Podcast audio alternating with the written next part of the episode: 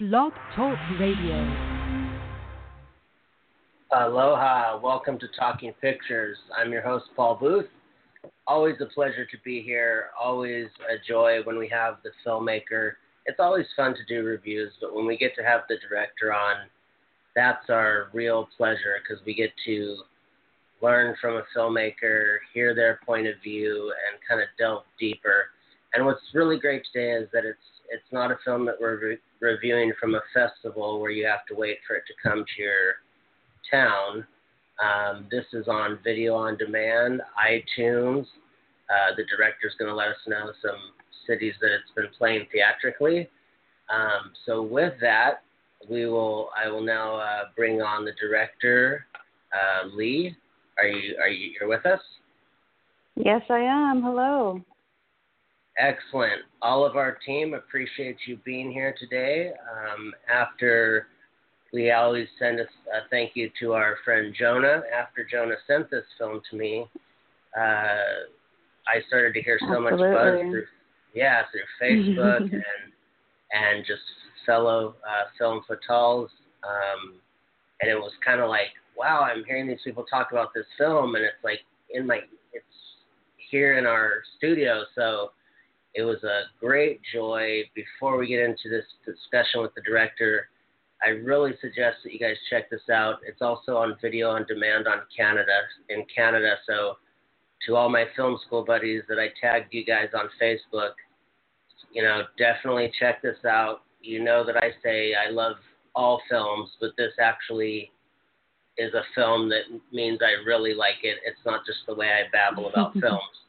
Uh, oh, that's very so, sweet. That's very sweet Yeah. to say. oh yeah, because we all know, right? We're our favorite movie changes every week when we're film buffs or filmmakers. So, uh, with that, um, Lee, if you could uh, tell us, I mean, um, so what what do you, uh, the synopsis? You know, sometimes I read it, and sometimes I ask the filmmaker to say what they would like to say that the synopsis is. Yeah, of course. So the film is called "There's a New World Somewhere," and Oh, it really yes. follows. This, yeah, it it follows the story of a young woman who lives in New York City who comes back to her best friend's wedding in Austin. Now, when she's in Austin, she sort of sees that every every one of her friends have have moved on to the next stage of, of adulthood, right? Either buying houses or getting married or whatnot, and she kind of comes home with really nothing to show for her years in the big city. Um, so she's feeling like a little tail between her legs, kind of low on on her on her end. So the night before the wedding, she's at a party and she meets this enigmatic stranger who is about to go on a solo road trip through America's deep south by himself, like through New Orleans and Nashville and whatnot. And she's so intrigued by this journey, intrigued by this sort of possible adventure. And he sees this, and at the very last minute, he invites her to come along with him. So they ditch the wedding, ditch all their obligations, and the morning of the wedding itself, they speed towards New Orleans, the first city on their map. So the film really is about the road trip and the relationship as it unravels from there. Okay, and and I'm noticing here in your director's notes when you're talking about personal films uh, versus not private films, I could I I really love when a film I'm constantly having a discussion with people when they say uh, that the film has nothing to do with them, and I think the best example is like people who love cars love the Fast and Furious movies but they just think that they like it because it's a good movie. And it's like, no, it's because your favorite thing is racing cars. So Mm-hmm. I, I love the way that you handled. I think this is, and as you said here, Wim Wenders said it. Um, This Mm-hmm. is such a way to categorize this, not categorize, but to uh, explain this film is that I could see where it was very personal, but not um, so you could kind of can you kind of describe how you feel that it was personal but not private because that's such a great way of explaining Sure. this film. I mean, I, I think a lot of us have seen films made by, you know, auteurs or just, you know, very notable filmmakers that just seem to be like a very private, almost selfish exploration of their past, and I definitely don't want to make that kind of a film ever. Um, so what I mean, what I love so much about that quote from Wim is that you know, film is intr- intrinsically personal. It's there to make you feel like you're one of a larger sum, right? You're part of something bigger. Um, and in, in this film, I mean, I just I wrote this film while I was still in film school, and once I graduated from USC, I you know was working on set as a first assistant director, but almost running out of my creative fuel because if anyone who's in the industry knows, the first AD is a very important role on set, but it's a non-creative role. You're there to basically plan the logistics, and it can be creative. You're not, but you're not very rewarded with that kind of recognition. No one watches a film and says, "Oh, that was really well well scheduled. they made right. right. So for me, I mean, the film is about a young Sylvia, who's the the young woman I was speaking to earlier, and she's an aspiring artist. She's trying to create something of of herself while in New York, working at galleries, but never being the the gallery show per se. She's next to the thing that she wants to do. So for me at that time in my life, in my uh, early to mid 20s, I felt that conundrum of having so much energy and passion for this medium that I loved, but having the least amount of resources, least amount of um, tangible connections, and um, professional relationships with people to, to move this script forward. And I wanted to really capture that sort of chapter in our lives and we have that we have the energy we have the sort of you know the the fuel cells to keep burning the midnight oil but we we don't have the tangible funds or connections to make these creative goals come true um, and i think anyone that's endeavored on something creative a personal project can really relate to the fears and the kind of self doubt that uh, is in the film and, and and also in both characters he's very much a sort of a quote unquote failed musician as well, a failed artist. So he's trying to come to terms with that within the context of the film as well. Right, and how you had mentioned the road trip. Um, for those of you that didn't hear the review, um, uh, and since you mentioned road trip, this obviously isn't spoiling anything. Did, was did you mean that to kind of be symbolic of the way we're all kind of on a road and we're all kind of traveling our well, own path. Sure, yeah. I mean, the Amer- the road trip was really a, a genre solidified by American films. I think, right? We're talking about this the films of the 60s, 70s, the Easy Riders, the Five Easy Pieces, the Two Lane Blacktops, and I think there is quite a kind of a similarity between the sort of disillusionment of the youth in that time and the youth in our time now. Just look at our political sort of situation, right? Um, right. There's a kind of aimlessness and there's a kind of frustration, but we don't know what to be frustrated at because it seems like we're frustrated at everything. Everything is sort of, you know, gone to pieces.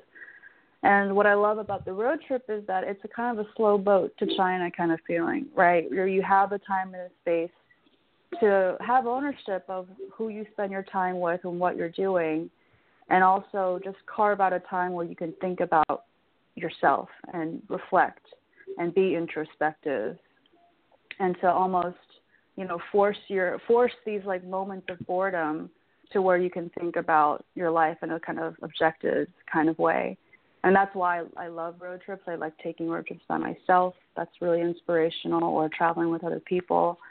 Um, so it's the road and traveling and taking the slower routes, the more scenic routes, um, has always been something that I really loved, and I don't know. I think I loved it so much that I wanted to make it part of this this first uh, first film.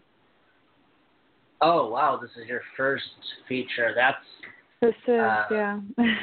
wow, because and and for and being a first AD, I commend you for that because I don't know how first ADs do what they do. Um, so with this, what you what what you're mentioning about the road trip, and when you mentioned Easy Rider and Five Easy Pieces, um, mm-hmm. those are two. I for some reason I don't own Five Easy Pieces, but I own Last Picture Show and Easy Rider, mm-hmm. and mm-hmm. I love the BBS Uh, my favorite producer is Bert Schneider, so um, mm-hmm, I won't yeah. go off on that direction because we were talking about, you know, how film buffs can just, you know, forget why they were here. Um, but easy, you know, to mention Easy Rider, um, the late Laszlo Kovacs, of course, such a great cinematographer. Of course. Oh, of course. Yeah, and so I really liked that what you just explained was exactly what I was feeling because uh, for those of you that missed the review, I had mentioned uh, that I've driven from LA to Detroit and down to Austin, and it was actually the week of Hurricane Katrina. I was on my way to New oh Orleans. my gosh. Yeah, oh my I, so it was like I, we we stayed an extra day in Chicago, and then, anyways, it was just we would have been there had we went two days earlier. So it was this watching this road trip. It it it was just there was such a great way that you captured that way where sometimes it's 50 miles staring out the window, and then it's talking about something obscure, not boring. There's not a boring moment in this movie.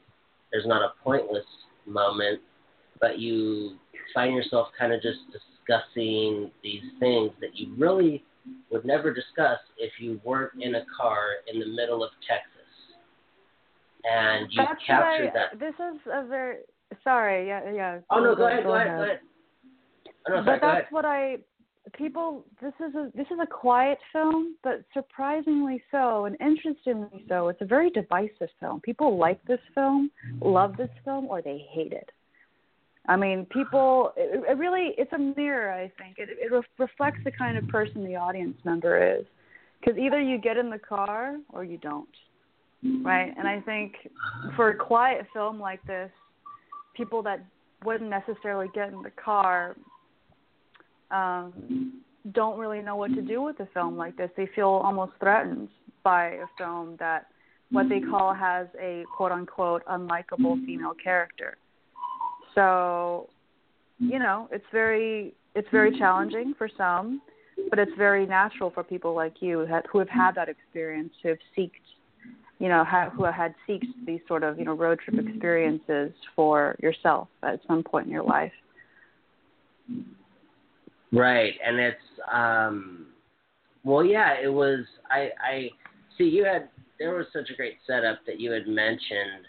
Mine was just uh, a mentor of mine that was twice my age said, literally, you will not have time later in your life, so go. And I was 25, and I didn't understand what he meant until about 10 years. You know, 10 years later, I went, he's right. I probably won't have time to do this um, unless I'm an old man in a camper like about Schmidt or um, and that uh, um, so that really popped out at me um, and I like the way what what I really like that this film does is that and again I really want to urge people to check this film out um, there's a website www T I A N W S dot com. That's T Mhm, as in that's right. Yeah, I N W S dot com. Uh, this is a film that really, uh, you it like it like it says here in the director's notes, exploring inner and outer worlds. Um, this is a film that was just I felt like it was like a jazz musician hitting the right notes, and I felt like this should be going on right here. Um, and I urge you guys to check out IMDb and look at the, you know, there's a there's a wonderful cast, and we can get into that in a little bit with uh, Lee. But uh, this film was something where, you know, you kind of when those when independent films come along and they just kind of astound you to where you know I always know Jonah's going to have something good for us and I always know that the Fatales have such great work. I think I've had 10 of them on the show and like every film just made me be like wow um, can I be an honorary Fatale? Like, and, uh, and do what you got. You know, for those of you that have not heard of this, please go on Facebook, like the Film Fatales page. They are these groups of women that get together New York, LA, Austin, Atlanta. All over uh, the even, world. Yeah, all over yeah. the world. And they do this crazy thing where they just get together and support each other. And on the, we say filmmaker here, we don't say woman or man. But what's interesting about it is, is when I think of the people that normally you get to create with, it's someone you've known 15 years or 10 years, or you can always count on your film school buddies. This is just a great thing where uh, you see a, a fellow member having a screening and 20 people go to their screening, even if they've seen the movie or, or heard about the script or were on set. And that kind of camaraderie uh, really attracted me to it. And so when Jonah said that you were a member of that, I just thought, oh, I know this film's going to be good. So I kind of had my, uh, okay, you know, don't expect too much. But mm-hmm. when you went past that, it wasn't a surprise when I heard theatrical. So uh, while we're on theatrical, could you just, uh, you know, tell us about the cities you played in or cities you're sure. playing in or will play? Yeah, so you know, a lot of independent filmmakers, when they get to distribution, you know, it, it's a very taxing job. Let me tell you, being an indie filmmaker, these films take years out of our lives. This one took seven years out of my life, and I don't know if I can, you know, do another film unless it's like my version of Fitzcarraldo or something. That will take so much, you know, so much out of me. But you know, at the end of the the whole journey, it was really important for me to put this film up into a theatrical space where I felt the film should be experienced. This is a very atmospheric film. We had our sound done at Skywalker Ranch, which was probably the best experience I've I had in in post production. Um, and I wanted to share the film with its supporters and its audience that we built from day one in the best setting possible, which was, of course, in a movie theater. So we, I just got back into town after a month on the road. We started off with screenings in Houston, and then went back to New Orleans and screened there. Where I, you know, we shot the film there three years ago, and this was my first time back and seeing our old crew and local cast. So that was really special. So after New Orleans, we went to Austin for screenings, and then to New York, New York City, and then we've had our last one here in Los Angeles on Sunday. Now, on top of that, while I was in Houston, um, a wonderful film fatale as well, Valerie Weiss. She has a great film out called A Light Beneath Their Feet.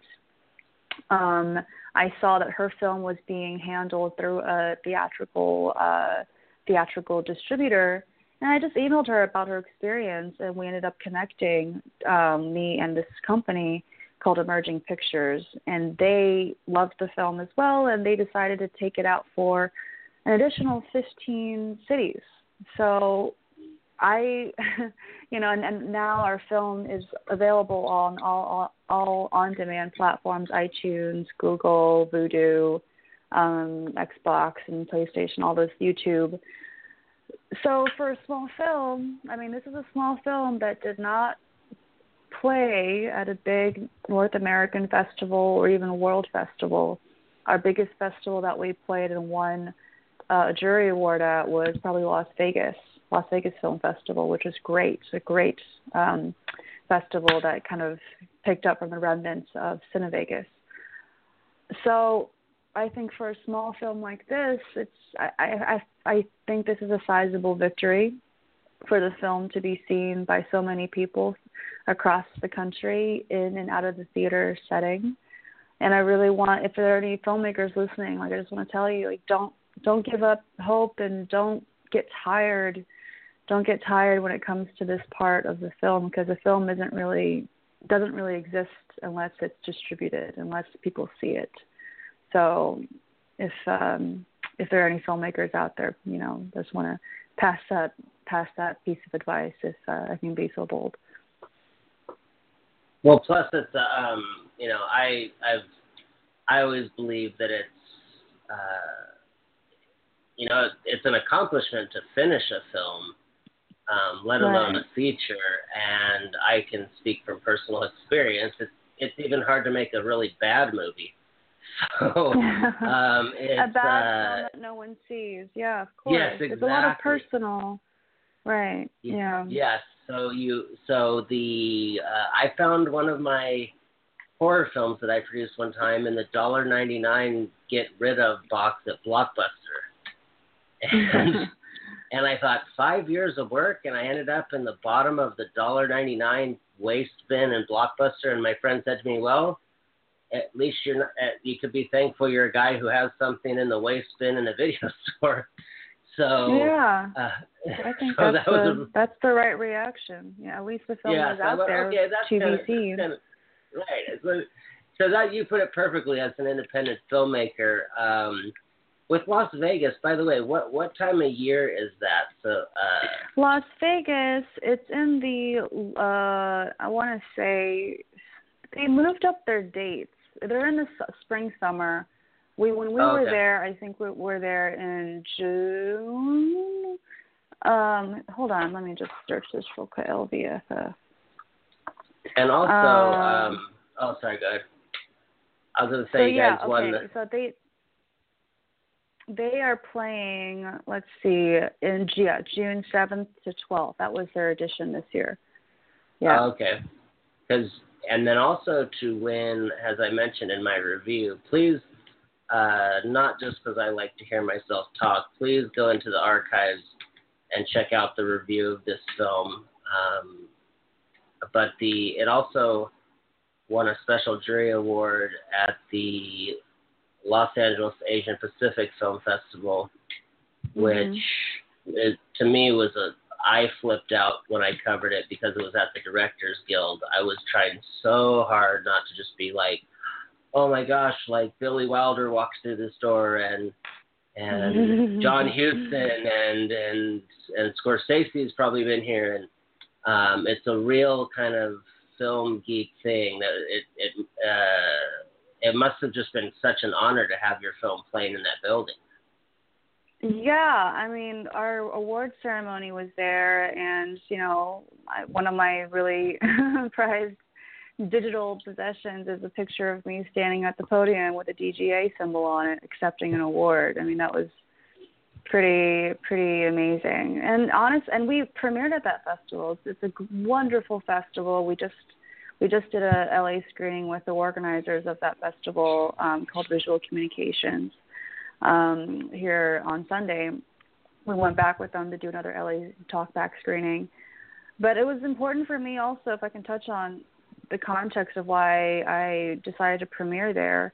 Like A, I wanted to premiere in my hometown in Los Angeles and of course, you know, have a good showing and have people come out and so the cast can be a part of it and everything.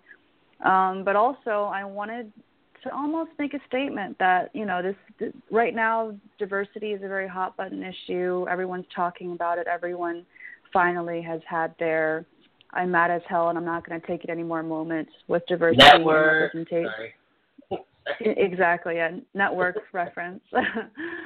But you know my film is not an it's not an obvious film when it comes to diversity. Yes i'm a female filmmaker. Yes i was born in china and i can tell you when we screened this film in houston to a lot of my family friends and a lot of my connections in the chinese community they felt they felt the chinese elements in the aesthetic of the film but for people that are looking at the film very on the surface, there's been a lot of criticism from both sides of the aisle saying that, oh, I'm not diverse enough. I didn't make an Asian film because, you know, there's something wrong with that. And, you know, frankly, I am so sick of this conversation. I've gotten to a point now where I'm I'm mad as hell and I'm not going to take it anymore. Like I don't I don't feel like filmmakers need to be punished for going quote unquote off the reservation. You know, like you said earlier, film filmmakers are filmmakers, um, what, regardless of you're a man or a woman, or, or whatever your orientation is, or if you're non-binary or whatnot. The work is what is important, and of course, we can talk about influences and where we're from and how it informs the art that we make. But it's it should never be something that is assigned to us just because we look a certain way and check a certain number of boxes. Um, and I love you know, it. It's, I love it. It's a it's a really it's a really touchy thing to talk about. I mean, recently this week with the whole upheaval with the Matt Damon Great Wall film. You know, these it's it's it's Hollywood and it's China's fault for making a fantasy film where somehow Matt Damon existed in the make in the time that they built the Great Wall. Like I don't need a revisionist history to tell me, you know, to to to basically reason uh, as reason towards the the existence of a film for purely commercial value, right? Right. So I I feel like you know I feel if, if an intention is pure, then that's wonderful and that's great. But you know, unpure intentions and moments like that cause me to hoot and holler like everybody else. So. Well, I love the I love the way you put that um, because uh, I I learned that great lesson from a wonderful um, filmmaker, um, my friend Anna, and she I asked her to be in this Women in Film series I was writing, and I also mm-hmm. had a series that was called Filmmaker Fridays, and she said, "Can I just be in the Filmmaker Fridays? Because I'm just a filmmaker and." It was like three years ago, and it made me very conscious of. Mm-hmm. And now yeah. that there's been this great, um, the only reason why I wish I was like as known as uh, Pauline Kael or Roger Ebert is because I was thinking the mm-hmm. other day, like that fem. It just feels like there's this female new wave, and to those of you out there, I'm just referencing the French New Wave because saying the woman's wave sounds like a surfing contest but I feel like there's just this great surgence. And what's so great about the films is, is you could put ten people in the room and not say who directed it, or you know, I felt like what the way you just described that, uh, you know, diversity, etc. Um, mm-hmm. I myself, I cannot stand labels. That is one of the the pillars of this show was that we were so tired of you can only get an interview if you're Al Pacino, or you can only be on a talk show if you're this. And we just thought, you know what, let's you know, let's have a student filmmaker on, and the next day on have an AFI grad, and the next day have someone who's made five features, and and so I uh, really liked because what you just explained made me think of Ang Lee's films, to where there's just this great human sensibility to where everything that we associate when we hear any form, Chinese, Japanese, whatever. Uh, Brokeback Mountain was the first film that did it for me, where I was like, this isn't somebody from Montana. This isn't somebody who knows the cowboy life. And it just really, that was one of those films. I love films when you walk in and you come out and you kind of don't remember who you were before that and mm-hmm. that was a, that was one of my uh, one of my five films that uh, changed me, and I really felt like you were touching on that perfectly to where I didn't feel like uh, you know you ha- I mentioned it in the review. Um, you know there were just scenes that you handled so perfectly, and uh, again I, I as I said in the review, men and women are the same, but I think there's certain things that women can be more sensitive and are much more smarter than us about and don't go for the cheap shot or the cheap joke or the cheap um, visual. And that's what I really mm-hmm. appreciated. So did you so I guess that could lead us into some of the cinematography. You mentioned filming in different states. Did you have to yeah change grips or change any form of crew? Like, was or was it just the same people traveled with you the whole way? Well, I mean, this is movie magic. Uh, we shot all the scenes with Agnes and Maurice, our two leads, uh, were in New Orleans, and all of the traveling shots that you see of Nashville and all the dusty towns in between here and nowhere are basically a B-roll unit that I did with just the DP. Um, so it was very much stitched together. You're gasping. It was very much stitched together through quite a bit of movie magic and special sauce all throughout. Same thing with Austin. All the scenes with Ashley playing Samantha, who is incredible and lovely, um, John Robinson playing Ethan, all of those scenes that take place in Austin to sort of um, start off the film were actually shot in Los Angeles. I just went to Austin for some, you know, not noticeable cutaways of Con- South Congress and you know downtown around there. Okay, because I was really, uh, it's as you know, it's hard to um, look at a film when you've made a film because you're thinking, well, where was the key grip and how did they move the dolly there and you know this yeah you know, like we have a pretty couple of really great shots that i'm really proud of like some inventive car mount stuff that we did. And just yeah talking about coverage but talking about coverage in an interesting way in a co- in a personal way you know and i think it it, ha- it has so much to do with the emotional truth of what what's happening in that moment. And you know talk about Ang Lee. Ang Lee is probably my idol I would say next to like Chantal Akerman uh, and some others them being one of them as well. But what I love about their films is that you know they really want to trust the actor to live in the moment and use those long takes and use those masters to really feel like you know give the audience the illusion that you're in the room with them. And that's a risky choice in today's day and age you know not everyone can sit through a film like that. Look at our popular tv on you know the network side we're constantly being told how to feel and think at every given moment either through music or quick cutting um so you know, I think it's a challenge for a viewer to stick through a film like this, but it's also it's also for me the best gift when a filmmaker gives me my time back in a movie. You know what I mean? Like when you see a film that reminds that gives you the time and the space to think about your life while you're watching it even or just to get completely lost, like you said.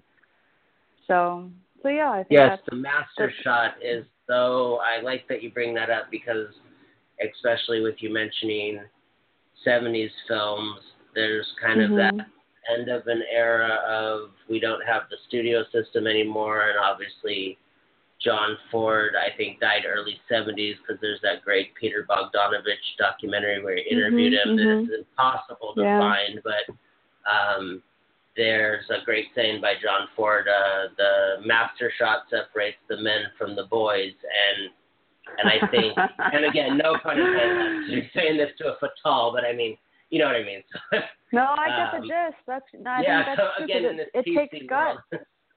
yeah, yeah, so it it's takes so you guts really to stay. Mhm. yeah, because cutting today is so. I see certain things and I go, you know, how did this editor's like not lose his eyeballs with how many cuts? And I get it in an action film. I get it when it serves that they got to make you believe that Denzel's really beating up three guys. I, I understand that, but I really appreciated. Uh, it, I I love that you're saying you like Ang Lee because I was watching it thinking. Uh, I know this filmmaker likes Ang Lee because there's this human side of both characters, and I think, and he's so controversial to mention, but I've always loved how Woody Allen, regardless of his personal life, etc., um, Mhm, he has written mhm. some some wonderful female characters, and to Mhm, have that type of insight and to both, so it wasn't like I knew because Jonah told me this is a female director, and I thought she has such insight to the male. Now, of course, the audience wouldn't know that, and sh- there's not a separation. But there, there, in most films, to me, some part feels flat, and and as I said in my review, uh, I I liked that you were you there was that perfect balance. That's why I, that this is one of the biggest reasons I recommend the film. There's a perfect balance of spending time with each character. The director's point of view is there, but it does not infringe it's not trying to say, you know, side with A or B, and that is a Mhm. really hard thing to do. I think directors like Alexander Payne, you know, I felt like he really found his voice after Sideways. I think you know Nebraska was one of those films people loved or hated. Um, my father's from I the Midwest. I love Nebraska. Yeah, I I, mean, yeah, me film. too. I, yeah, I love Nebraska. Obviously, a road movie, but then since my father's from the Midwest, that's totally how him and his brothers act. So it's that Mhm. whole you don't see each other for 20 years, and you just say, "Oh, hey, how's it going?" And it's like, you know, if I didn't see my brother for 20 years, I'd say more than, "Hey, how's it going?" So um, I, I totally loved that, and it seems like that we've talked Ang Lee, Easy Rider, Nebraska, that we have a very similar sensibility. So it was kind of like I was I was wanting to, you know, almost watch it a second time, but then because I had to do a review of it, I didn't want to trip over my initial thoughts because I love that initial Mhm. feeling. Um, I mean, five easy pieces. Um, you know, I can't watch anymore because when I was in You've seen Vancouver, it too one- much. well, well, no, no. Uh, when I was in Vancouver one time, my father had uh, got hospitalized, and so when the character in Five Easy Pieces runs off to Vancouver because his dad's sick, I just thought this is too real. So it's like I love the movie, but it's like so I I, I the realism that you're able to get to, and I guess this is a question that I, I guess I've never really asked is that um, aside from just the standard asking a writer how many drafts, is it just conscious or subconscious to just nail so many nuances right on the head? I mean, it's not like you hit 80 out of 90. Like, what? I mean, just how is that as a writer? There's so few writers that. Well, Uh, I write. Yeah, I, I get what you're trying to get at. It's a very. It's it's it's in the script. Like I write if there's a breath, if there's a look. You know, some some actors don't like that, so I give them maybe a different version of the script or sides, and then I can work and tweak the scene on the day. But for me, like I- with I have a background in music and dance. For me, everything is about tempo, right? And how you beat everything out, and how you sort of shape the the melody and the kind of pacing of the film through these very kind of non dialogue moments. And a lot of it, I'm telling you, is also mined from editing. We we did a lot of mining for looks and mining for brief moments of pause and and all of that stuff in the editorial process too. And we did it. We cataloged and binned a lot of those moments to help create um, to create some of those subtleties and you know th- and they're definitely very I I have a very delicate gag reflex when it comes to artifice when i feel like a situation or a scene is definitely forcing a kind of emotion or idea down an audience's throat and sometimes for people like you it works and for others they're just like oh i don't know what this is because it's so subtle that i don't even know how i feel about it so it must not be there but Right. it's kind of the it's the only way i can operate unfortunately but i think that's fine um but you know talking about ang lee and and to to bob rafelson i i met bob rafelson, rafelson once um in new wow. york yeah, he he had a retrospective um at the Avignon New York Film Festival, which is now not doesn't exist anymore, up in Hunter College, and they showed all of his films. I mean, I got to see a print of Mountains of the Moon and Postman Always Rings Twice. It was very was a very unique, special, once in a lifetime moment. And you know, talking to him about that whole era of filmmaking and seeing my most prized memory of that festival is watching him watch his own movies. You could tell that he hadn't watched Mountains of the Moon for years. And he was only going to stay to watch the first couple of minutes.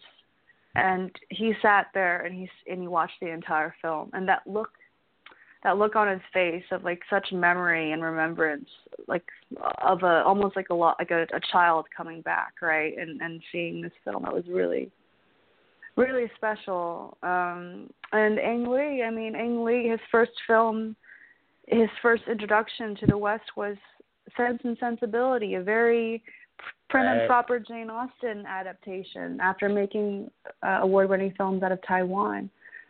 So, like, that's that's someone who was thrust into the complete other side of the spectrum and came out with an amazing film with with Chinese sensibility, and I think that's what made the film very successful. That it protected the performers and protected the actors in a way.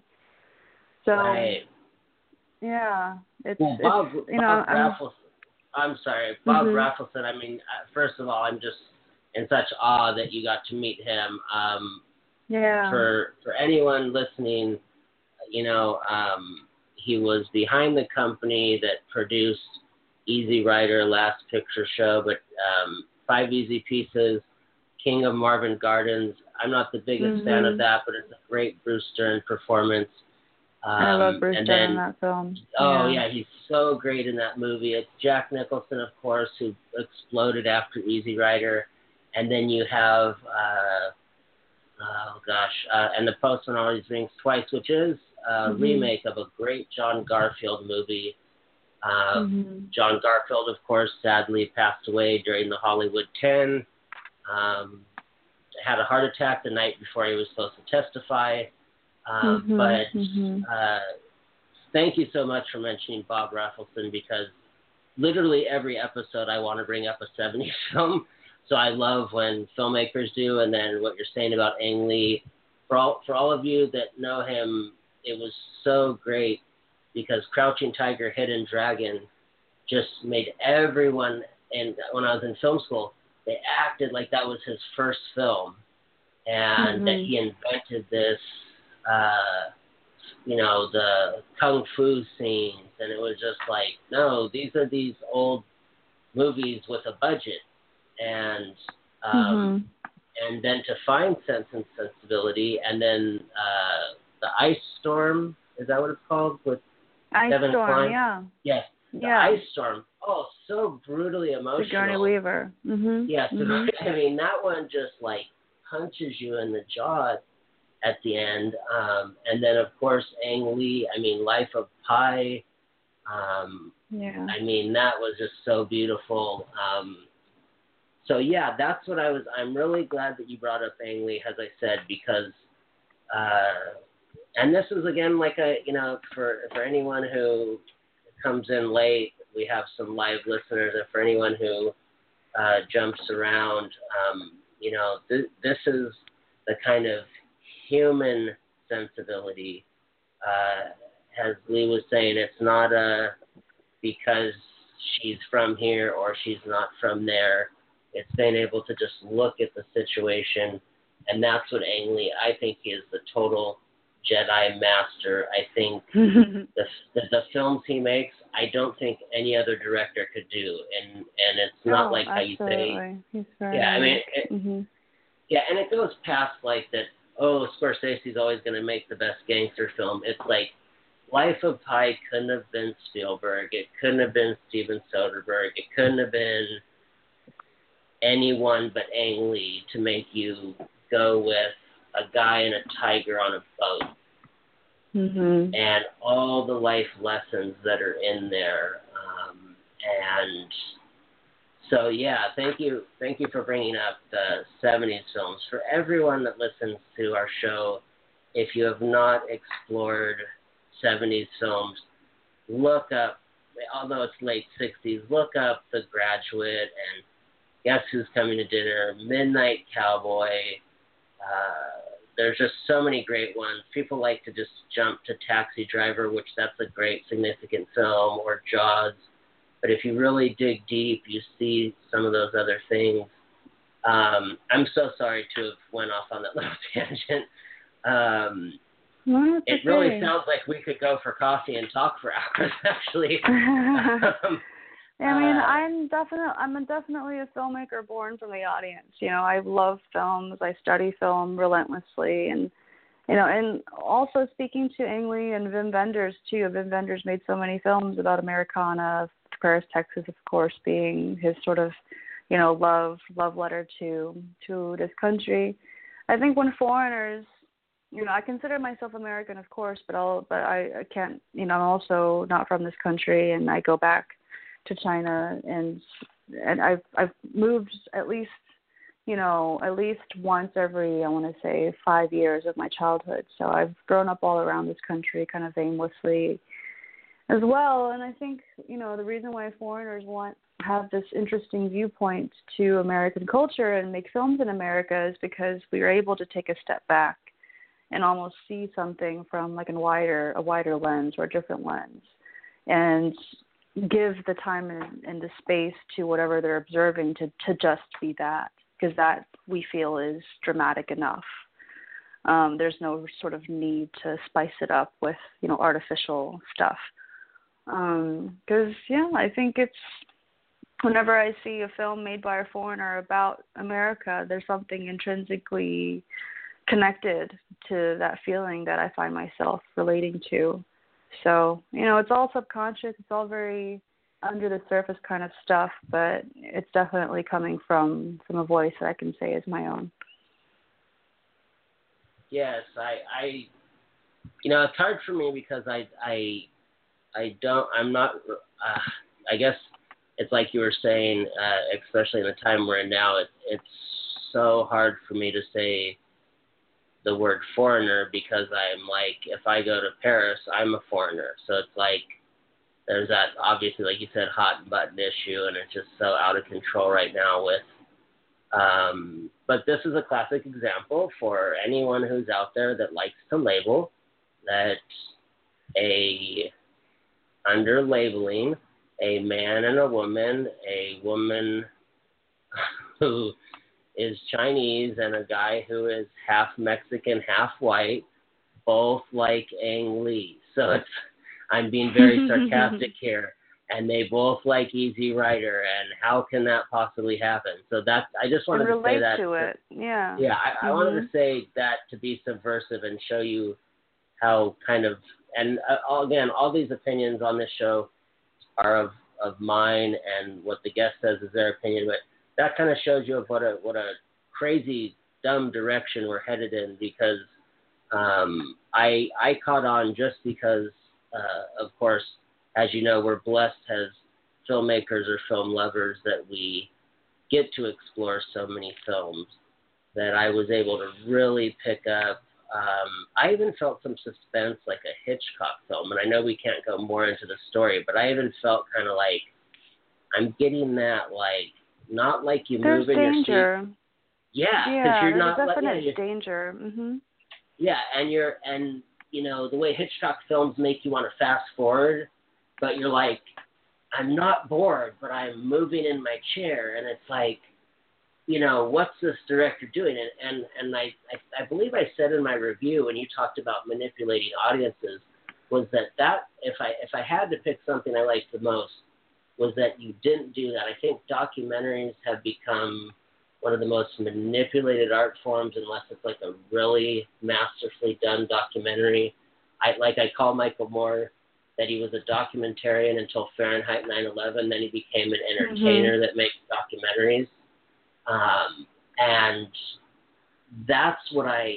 Uh, I guess that would be a good question. Aside from you disliking it as an audience, uh, how, as a director, can you sit down and you and it almost says like you know uh, i guess it would be like a metaphor of you know that there's usually a close up but i want to use a two shot so it's like you know it might be a moment where you know a hundred percent of filmmakers would manipulate but you have to you get a gut feeling like this might be manipulative so i'm going to kind of pull the reins back is it or is it subconscious I mean, it's definitely it's definitely a conscious choice, and when when, when you're cutting, you're definitely making these decisions for the audience sometimes, or or not letting them look at whoever they want to look at if it's a master or a two shot, right?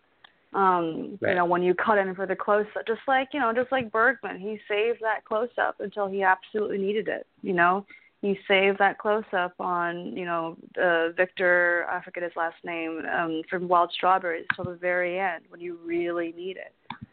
And I think that's the that's your arsenal as a filmmaker when you make these films and you you shoot your coverage.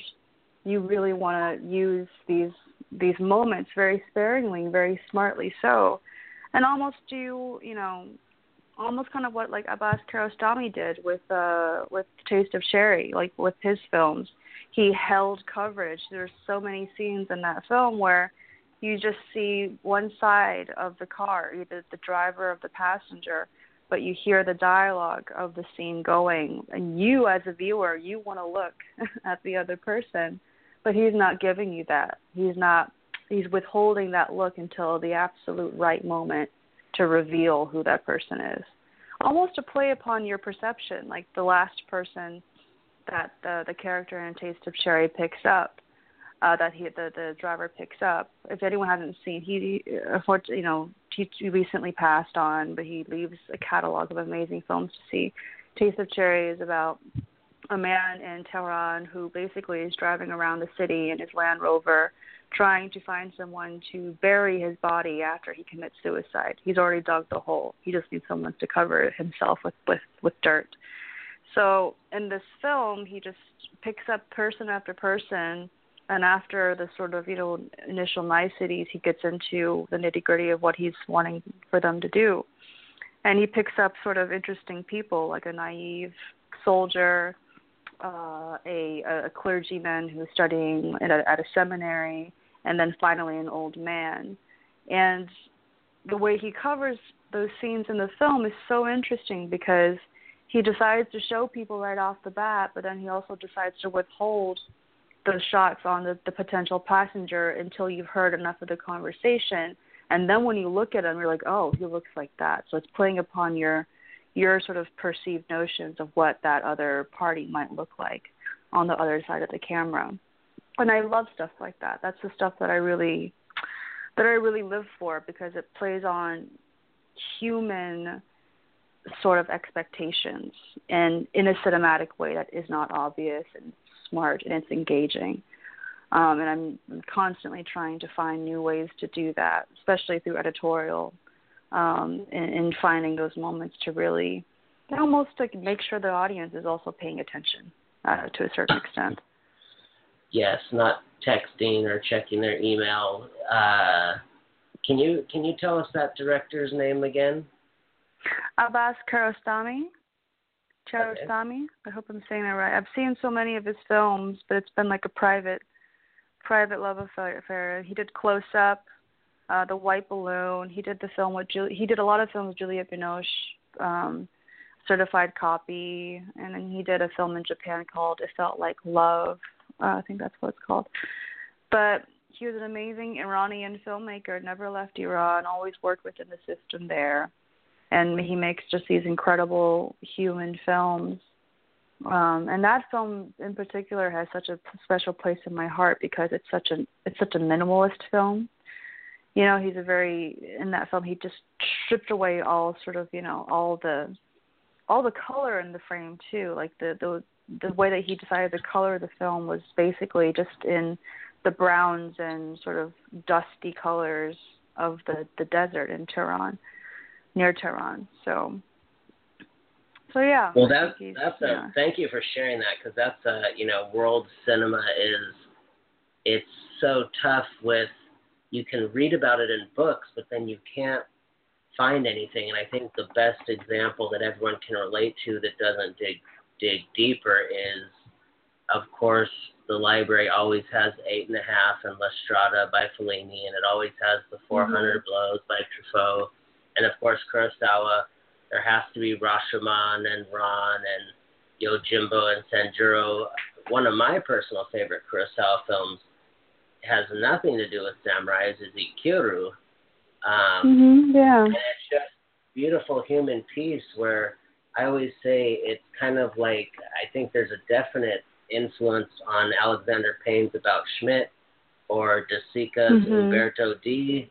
That's just mm-hmm. about mm-hmm. what happens when you're an old man, and these are just that's what I always love to tell people. I go, uh, a man who grew up in the 50s or 40s and 50s and lived to the 90s in Japan, and then a director that was from Sicily and made some great films and made one American film with David Selznick, uh, Vittorio De Sica, and then you have Alexander Payne from Omaha, Nebraska, well, from Greece, but then grows up in Omaha, Nebraska.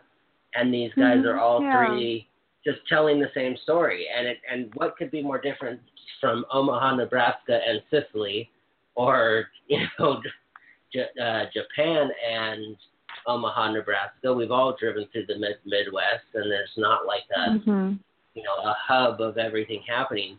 So I love making those connections, and um, we've come to the time of the show where uh, we have four minutes left, and I like to give the director uh, just two minutes of an open floor to plug your Facebook page or uh, whatever you want to do. It's Sure. your two minutes. So we have the film screening at a couple of cities coming up left. We have St. Johnsbury, Vermont, Las Cruces, Farmington, and Roswell, New Mexico, Durango, Colorado, uh, Colorado, Wilmington, Delaware. And for everywhere else in the United States and Canada, we're on iTunes, we're on Google Play, uh, Sony X, uh, Sony PlayStation, Xbox, Vudu, and also YouTube. And also, we're on a couple of on-demand um, platforms: Time Warner, Charter, Cox, and all those. So, either which way, iTunes. If you if you're a filmmaker, you know that iTunes does favorably give us, you know, a little bit more than the rest of the channels. So, if you can purchase through iTunes, we deeply appreciate that because we need money to continue to make to make more films. Um, but I really hope you guys enjoy the film, and I really hope that viewers can see a part of themselves in it, for better or for worse. Sometimes films can remind us of moments that probably weren't the most, you know, shining points in our life, moments that we're not proud of. But and that's a huge message in the film too, is that we're not perfect, and sometimes the best thing we can do is just learn from our mistakes. So I hope you guys enjoy the film, and please reach out to us on Facebook, Twitter. Our Twitter handle is T I A N W S Film. Same thing for Instagram. And write us a note. You know, tell us that you know you heard uh, us talk on this wonderful show, and and yeah, get in touch. We'd love to hear what you think of the film personally.